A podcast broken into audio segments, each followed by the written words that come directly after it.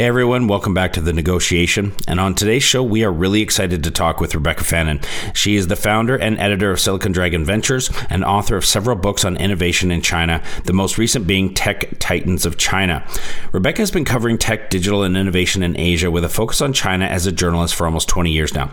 She tells us about what it was like to interview Jack Ma back in the early days and what the future holds for Alibaba now that he's stepped down.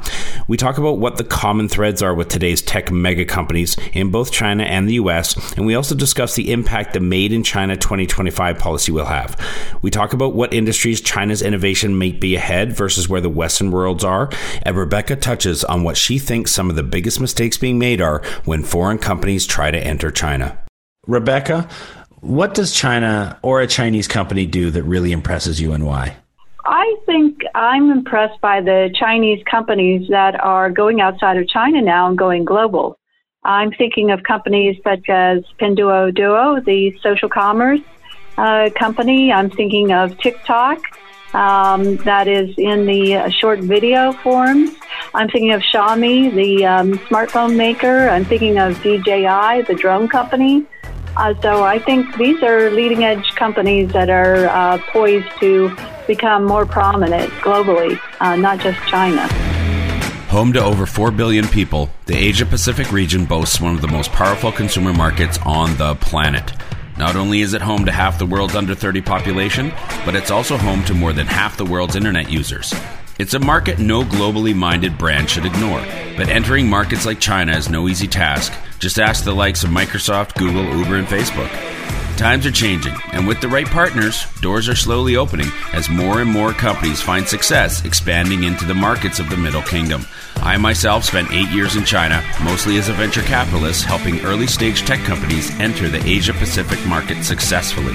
This show is dedicated to uncovering and examining successful China entry and growth strategies by interviewing the people behind those success stories.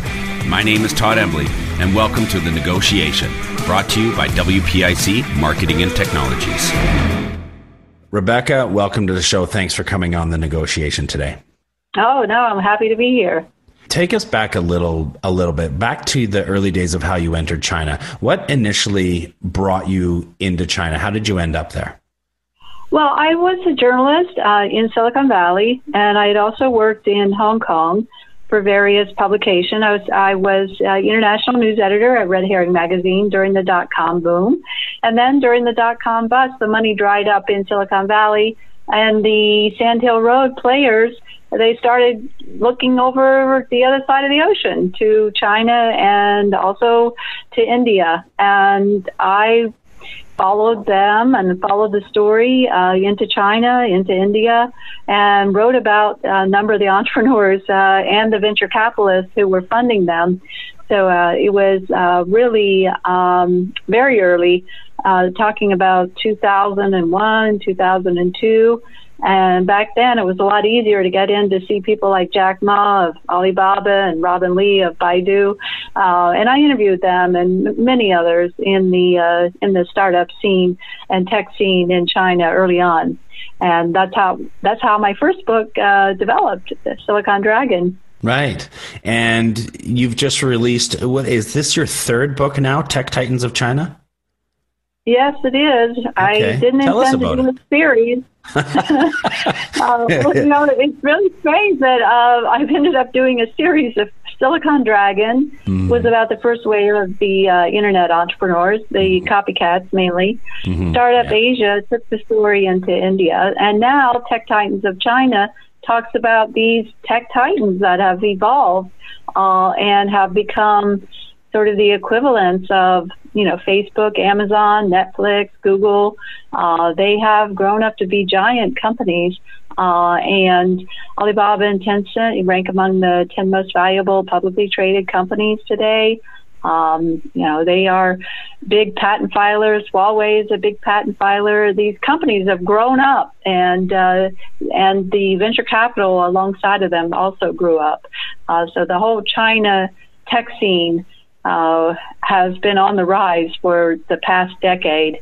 Um, and so I wrote about that.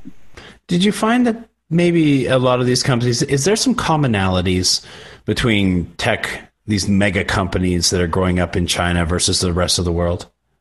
Oh yeah, I mean they they have similar growing pains. They have similar challenges. They have similar opportunities. Uh, I think in China, uh, for foreign companies getting into China, there are certain obstacles, um, and for Chinese companies getting into the U.S. today, there are certain obstacles uh, that um, are uh, here, and the China to U.S. has gotten uh, definitely uh, more challenging uh, in the past two years. So I think um, we're seeing some new uh, impact from from other areas on the startup scene in China. that wasn't there um, maybe five years ago, but has come into play in the last two years. Hmm. You had mentioned having the opportunity to interview the likes of Jack Ma and Robin Li. Um, I heard that you were the first foreign media correspondent um, to be able to interview Jack Ma. Can you tell us a little bit about how you found him to be and, and what he's like? Oh yeah, no, uh, I interviewed him in Hangzhou uh, at his office then, which was much smaller than the office they're in today, the headquarters they're in today. Yeah, mm-hmm. uh, and Jack was, uh, you know, he's a charismatic guy, dynamic guy, and uh, he was pretty open during the interview uh, which lasted quite some time. Uh, and uh, it, it, lasted long enough that Jack had to get up and exercise a little bit and got his mm. golf club out of the uh, corner of the office and started practicing his golf swing. So he, he's uh, definitely a maverick, um, and he yes. answered a lot of questions. Uh, so uh, he really, uh, I don't, I didn't feel like he had any handler, uh, you mm. know, uh, watching over what mm. he was mm. saying. He didn't. Uh, I was in. I was with him, interviewing him directly. Uh, no one else was there, and um, and the interview was quite lengthy. I think uh, it was very. Yeah. Yeah, yeah I think a lot of us are, are quite blown away and surprised by how forthcoming he is, and how affable. Well, well, not today. I, it's difficult to uh, mm. reach him today. Yes. Uh, yeah, I mean there there there are a lot of people who are uh, around in Jack's circle today who that uh, you know want to uh, control the message. Yes, yes. I, I think when I see him on stage at uh, you know the World Economic Forum or some things, I'm I'm always so impressed at, at how um, how how open, how charismatic, as you said, he is, um, and how well he speaks. Oh yeah. Yeah. Oh yeah. And you yeah. know, I th- I thought I read, I watched an interview with you where where somebody asked a good question. Now that Jack is moving on, um, and Daniel Zhang is uh, is taking over. What do you right. think is going to happen with, with Alibaba? Are they going to change direction, stay the course? Where, what do you think? Well, Jack has been the visionary behind the company. Uh, he's the one who's come up with a lot of good ideas. But on the other hand, uh, Daniel came up with the idea for the uh, 1111 Singles mm. Day, which has been a huge hit uh, for Alibaba in the uh, e-commerce space. Mm-hmm. I think they will continue to um, innovate. Uh, they certainly have gotten into many new arenas: uh, logistics, mobile payments, cloud computing, uh, and um, it's not the Alibaba that it was um, a decade ago. That they've gotten into many new industries, uh, Alibaba uh, movies, even so pictures. Uh, so I, I think um, uh, you know we may we may see some impact uh, on the innovation cycles at uh, Alibaba because partly because of this whole China U.S. and China global issue that's going on um, and how that might impact. Um, the company um, going forward.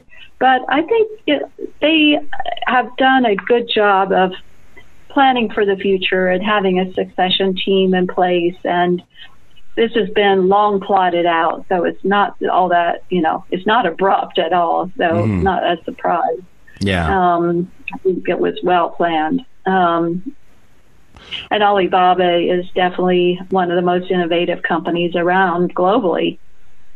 Definitely, uh, and they and they they've uh, expanded out. You know, I think Ant Financial. To me, I, you know, even asking my own self the question, uh, you know, what is something that impresses you about China? I think Ant Financial is something that I just I'm blown away by by the things that they can do over there. Speaking of impact, what do you think is is the impact of the Made in China 2025 policy?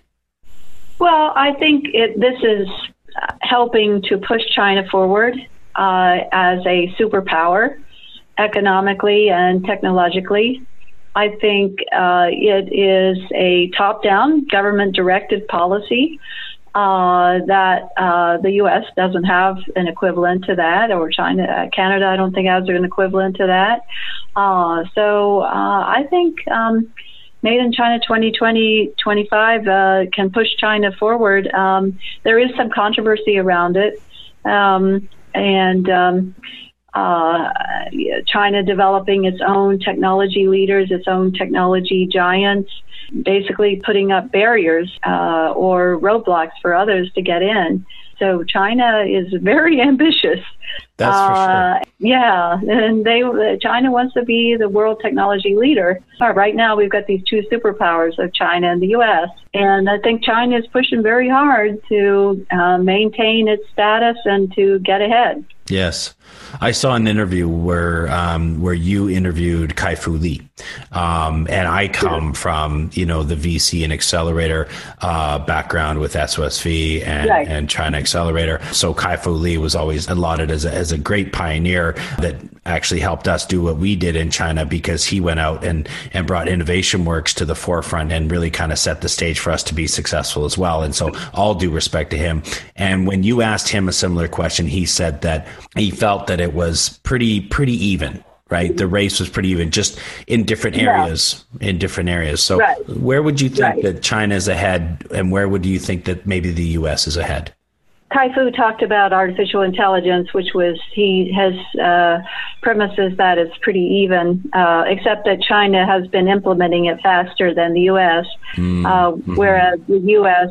has the R and D lead. Mm-hmm. Um, mm-hmm. So there are two differences there in the AI. In other areas such as 5G, I think um, again China is implementing it uh, very fast, um, and uh, could be uh, faster than the U.S. You're seeing areas like uh, mobile payments and uh, anything to do with mobile. China is definitely more advanced than the U.S. is. Uh, we don't have anything like Alipay or WeChat Pay, really, that's so universally uh, accepted as a payments uh, mechanism in the U.S., mm-hmm. like in China, where everybody uses Alipay or WeChat Pay, and cash has basically disappeared. So anything anything to do with mobile, I will give um, China the edge. For sure. Yeah, sure. we're talking to you from Silicon Valley right now. And do you ever find yourself looking at Western companies and starting to think, geez, you guys should really take out a page out of the book of the way Chinese do things? Is there something that the Western companies could be learning from the way Chinese companies are growing and evolving?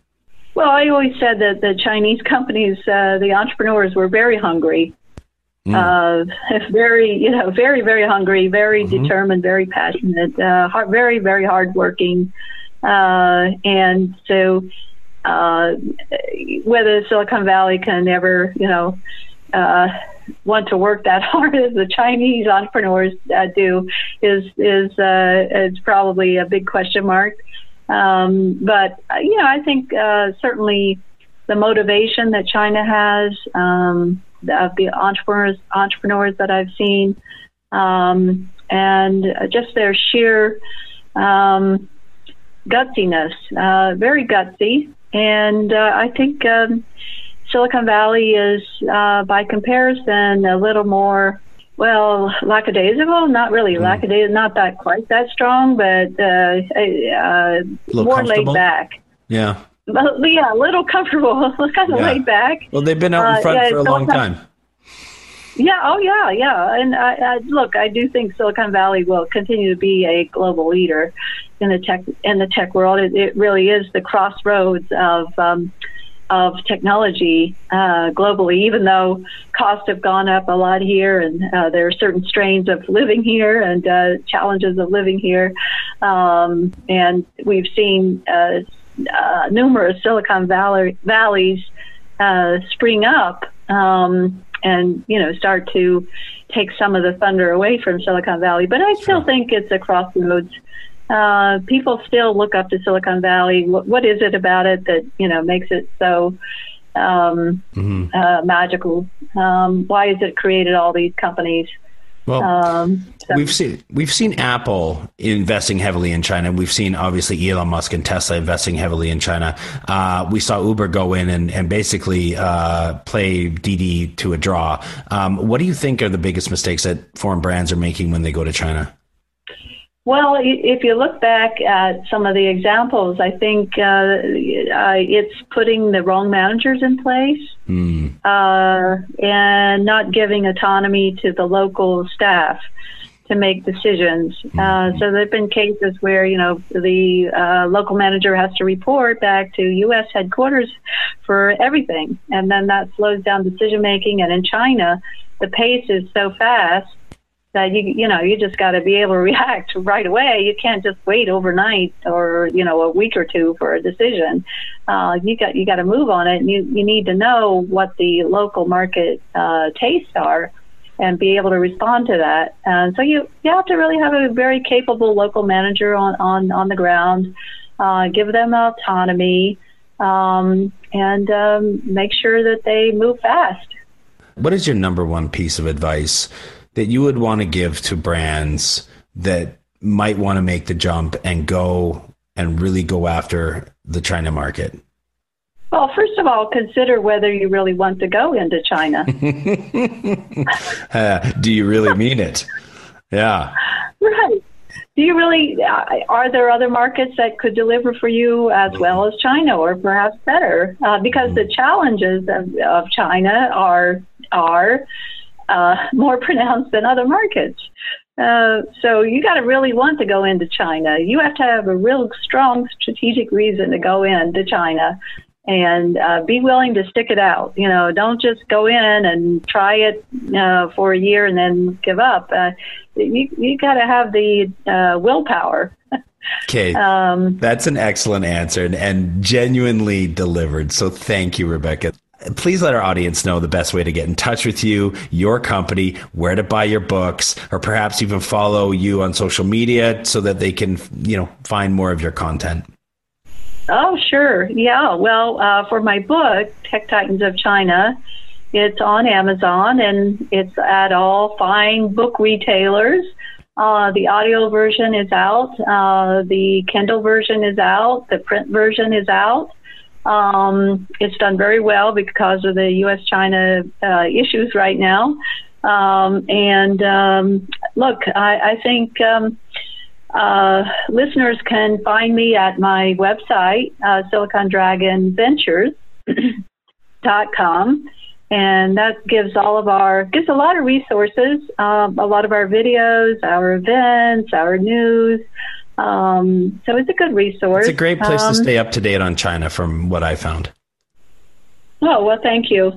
Uh, on social media, we're on all the platforms uh, at Silicon Dragon, on Facebook, Twitter, etc. Um, okay. So we're, we're, pretty easy to find. And um, uh, look, um, it's been really nice chatting with you, and uh, thanks for the opportunity. Thank you, Rebecca. Much appreciated.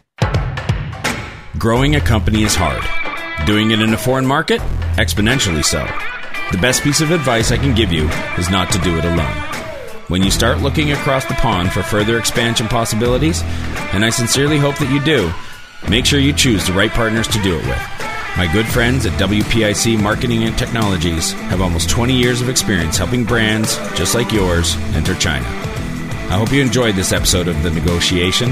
And if you're interested in being a guest or want to connect with me or any of our team, please reach out to us at podcast at WPIC.co. And be sure to rate, comment, and subscribe wherever you get your podcasts. Zaijian.